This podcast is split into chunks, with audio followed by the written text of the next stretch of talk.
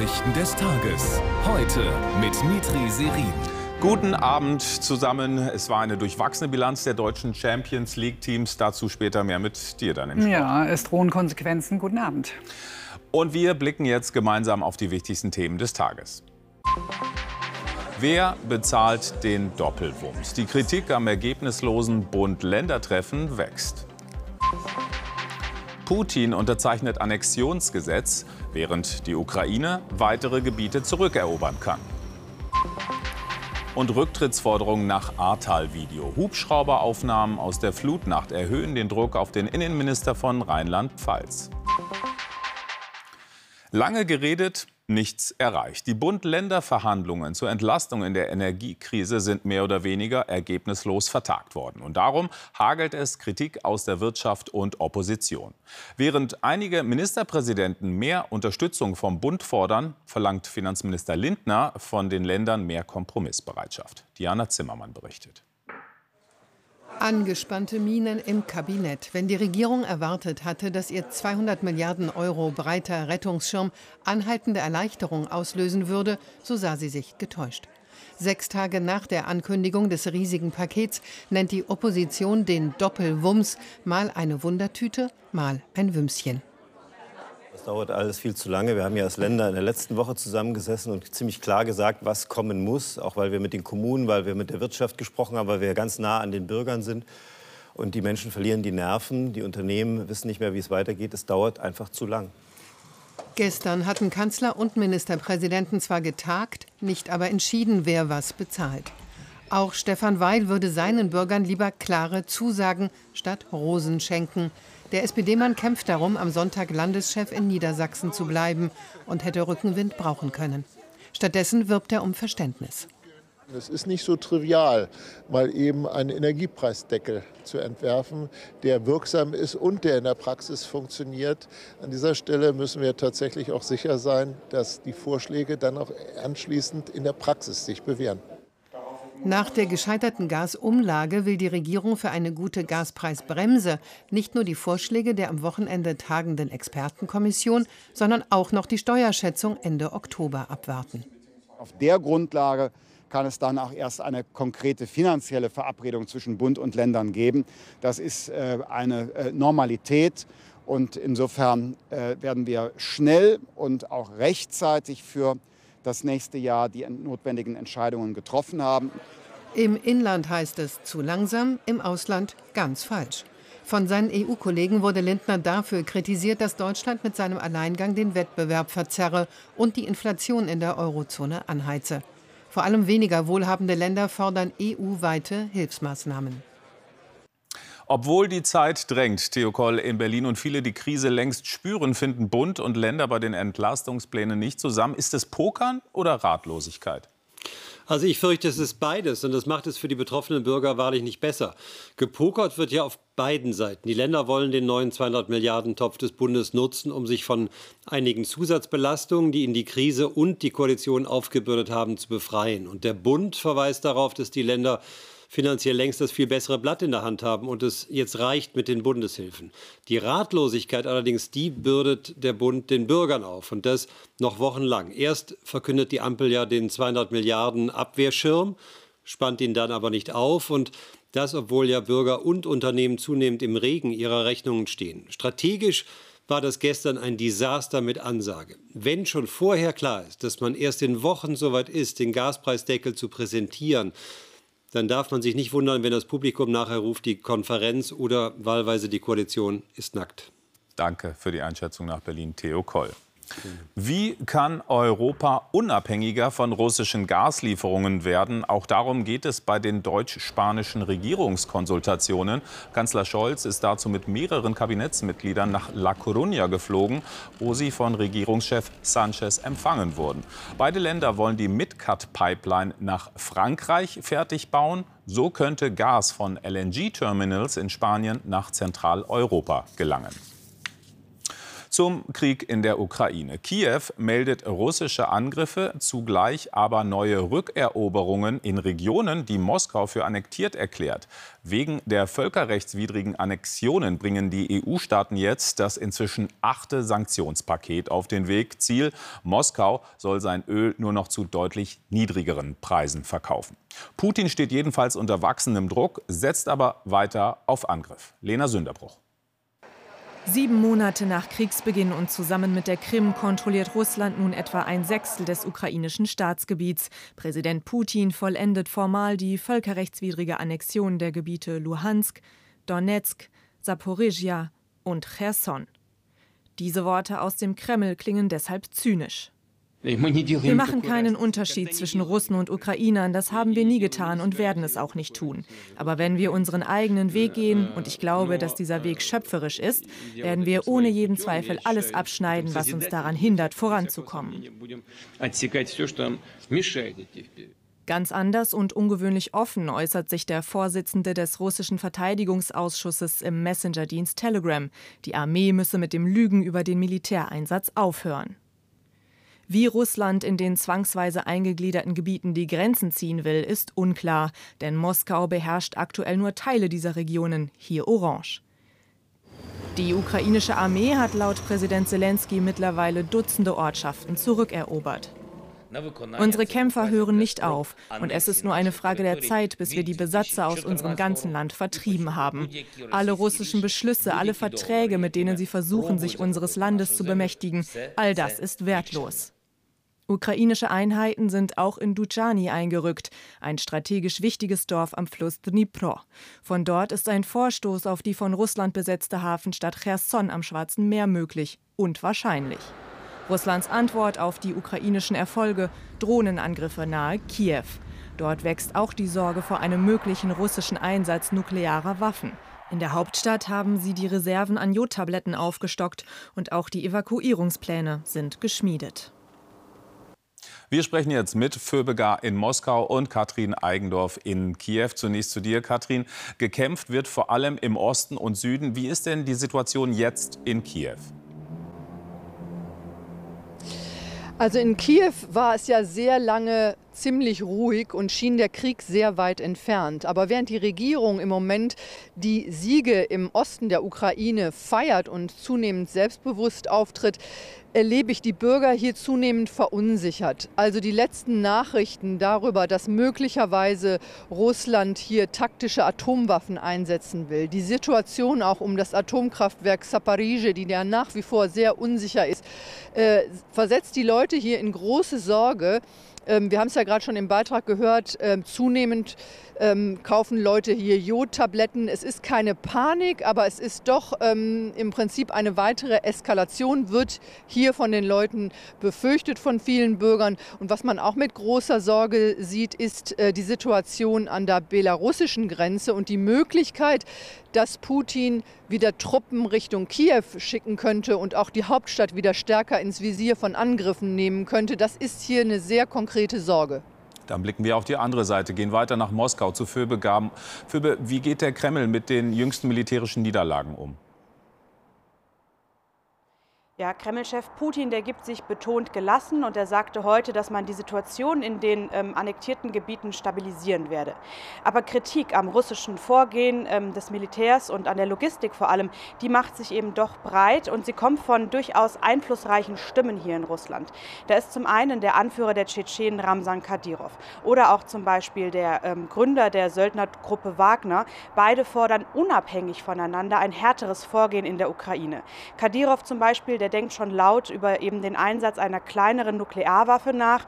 Und Prigozhin, der Chef äh, der Wagner-Truppe, der wütete, dass man die verantwortlichen Generäle, die er Volldeppen nennt, ähm, barfuß und mit Sturmgewehr an die Front schicken sollte. Aber bisher ist es eben so, dass diese Kritik auf die Generäle abzielt, auf den Generalstab, aber nicht den Präsidenten selbst erreicht. Und das, obwohl er der Oberbefehlshaber der russischen Truppen ist. Ähm, offiziell und auch ähm, öffentlich äh, wird er aber eben bisher nicht kritisiert. Vielen Dank nach Moskau und nach Kiew, Phoebe und Katrin. Ja, wie die jüngsten ukrainischen Geländegewinne zu erklären sind, dazu gleich ein ZDF heute live mit Ex-NATO-General Egon Rams um 19.30 Uhr in unserer App und auf unseren Social-Media-Kanälen. Wir schauen auf die britische Insel zum Parteitag der konservativen Tories nach Birmingham. Eigentlich wollte sich die neue Premierministerin Truss sozusagen als Margaret Thatcher 2.0 positionieren. Aber gerade erst angetreten, muss sie fast schon wieder um ihr Amt fürchten. Hintergrund sind Steuersenkungspläne, die erhebliche Turbulenzen auslösten, inzwischen aber schon wieder vom Tisch sind. Mehr von Andreas Stamm. Nicht nur die Tür knirscht vor dem bislang wichtigsten Auftritt in Liz Truss Karriere, es kracht im Gebälk. Ihre Partei rebelliert, die Umfragewerte im Keller, die Wirtschaft in Aufruhr, alles wegen Truss radikal-liberaler Wirtschaftsideologie, die sie verteidigt.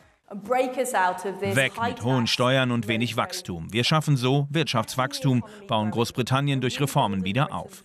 Die letzten Wochen haben gezeigt, wie schwer das wird. Wer Wandel bringt, nimmt Erschütterungen in Kauf. Aber leider wollen nicht alle den Wandel.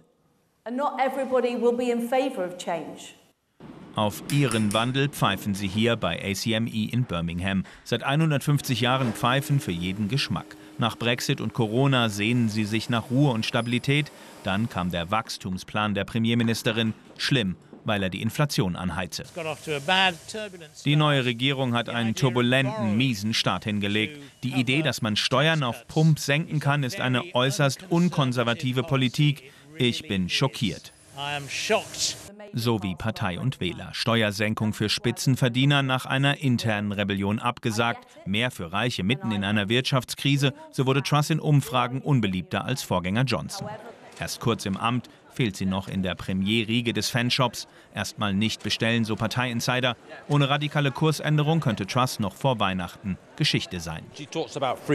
Sie erzählt von neuer Freiheit, die das Potenzial und die Talente der Briten freisetzt. Aber alle Umfragen sagen, dass nur 10 Prozent der Briten mehr Freiheit wollen, sich unfrei fühlen. Es ist die falsche Botschaft. Die Menschen wollen Sicherheit. Zur falschen Zeit, am falschen Ort, nur schnell weg. Nichts fürchten die Konservativen mehr als wieder einen Wechsel an der Spitze. Doch nach diesem Parteitag könnte weiter mit Truss ein noch größeres Übel sein. Wir sind in der Nobelpreiswoche und heute ist Chemie dran. Die Forschung der Gewinner ermöglicht zum Beispiel den zielgenauen Einsatz von Krebsmedikamenten. Drei Wissenschaftler aus Dänemark und den USA wurden für die von ihnen begründete Klickchemie geehrt.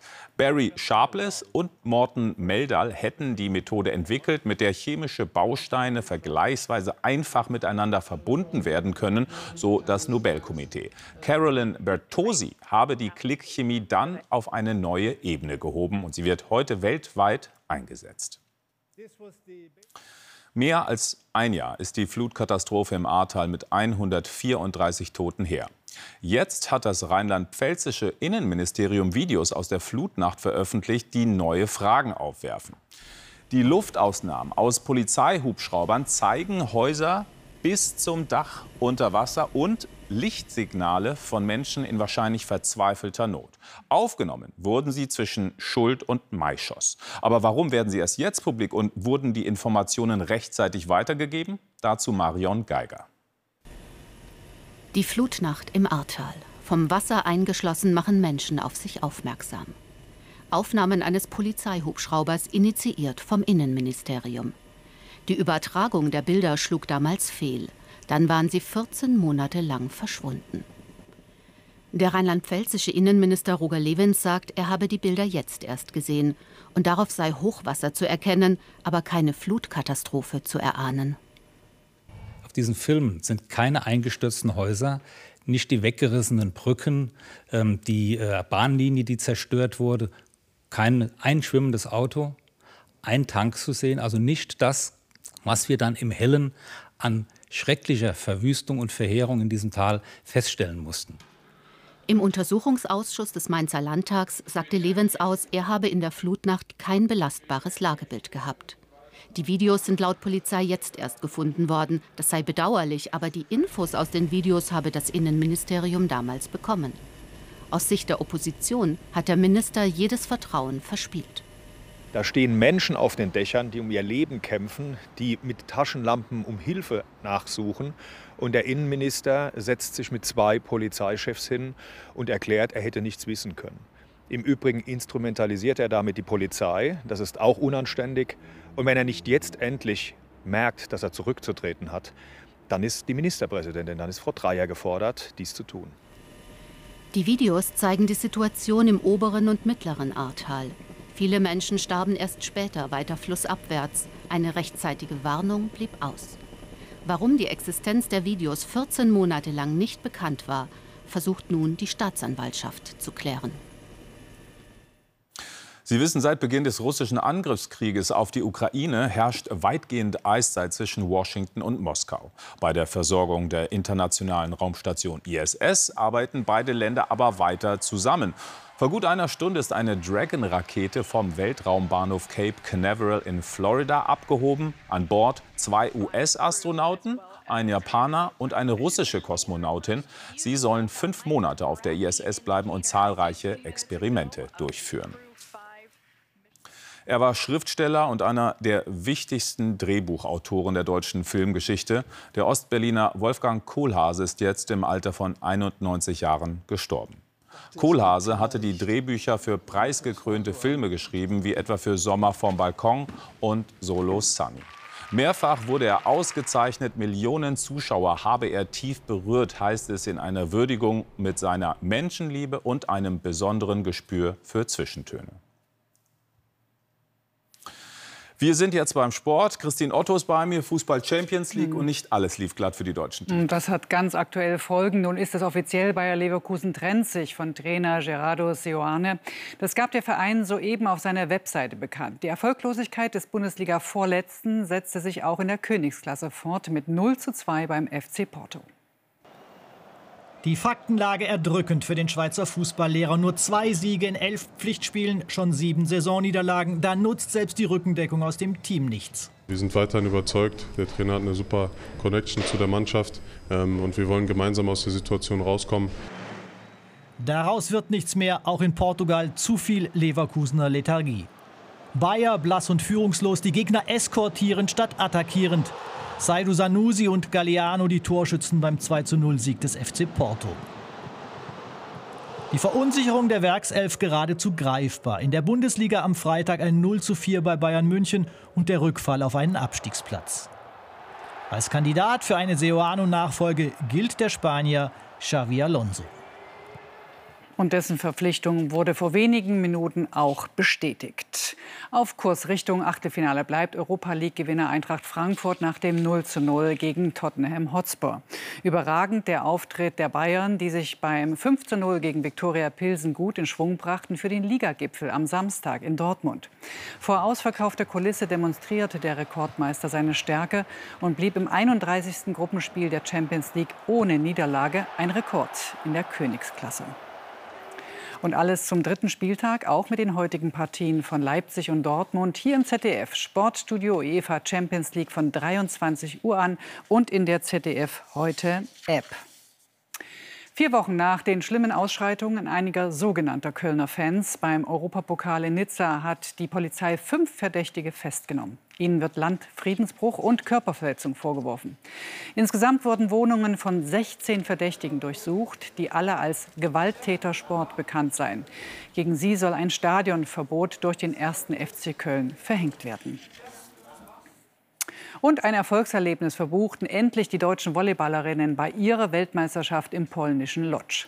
Nach vier Niederlagen nacheinander setzten sie sich im zweiten Zwischenrundenspiel gegen Thailand in 3 zu 1 Sätzen durch und warten damit ihre noch minimale Chance auf den Einzug ins Viertelfinale. Tja, vielleicht klappt das ja mit ein Quäntchen Glück.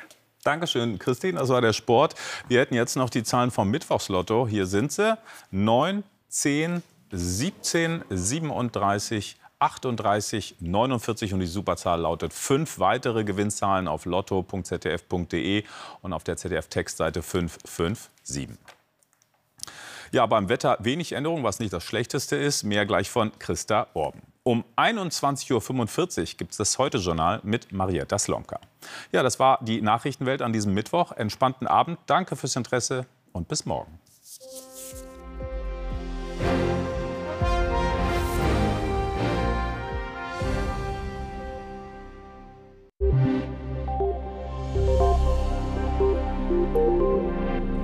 Guten Abend. Immer noch ist diese langgezogene Hochdruckzone für unser Wetter bestimmend und bringt uns zum einen viel Sonne, zum anderen morgens auch Nebel.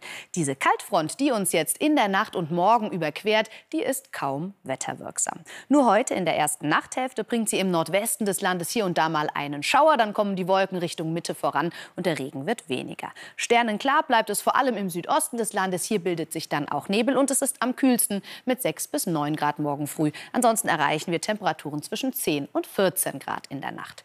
Morgen liegen die Wolken der Kaltfront vor allem zwischen Main und Donau. Der Nebel löst sich rasch auf. Es fällt aber kaum mal ein Tropfen Regen raus. Das gleiche gilt für die Wolken hier an den Küsten bei einem kräftigen westlichen Wind. Viel Sonne haben wir aber vor allem im Westen und im norddeutschen Tiefland. Dazu ist es etwas kühler als heute. 16, 17 Grad in den Mittelgebirgen und an den Küsten am Bodensee erreichen wir noch mal 22 Grad. Am Freitag geht es mit ruhigem Wetter und einer ähnlichen Temperaturspanne weiter. Zum Wochenende Wochenende wird es etwas kühler, am Samstag im Nordwesten und im Süden noch etwas wechselhafter. Aber dann wird es schon wieder ruhiger. Tschüss.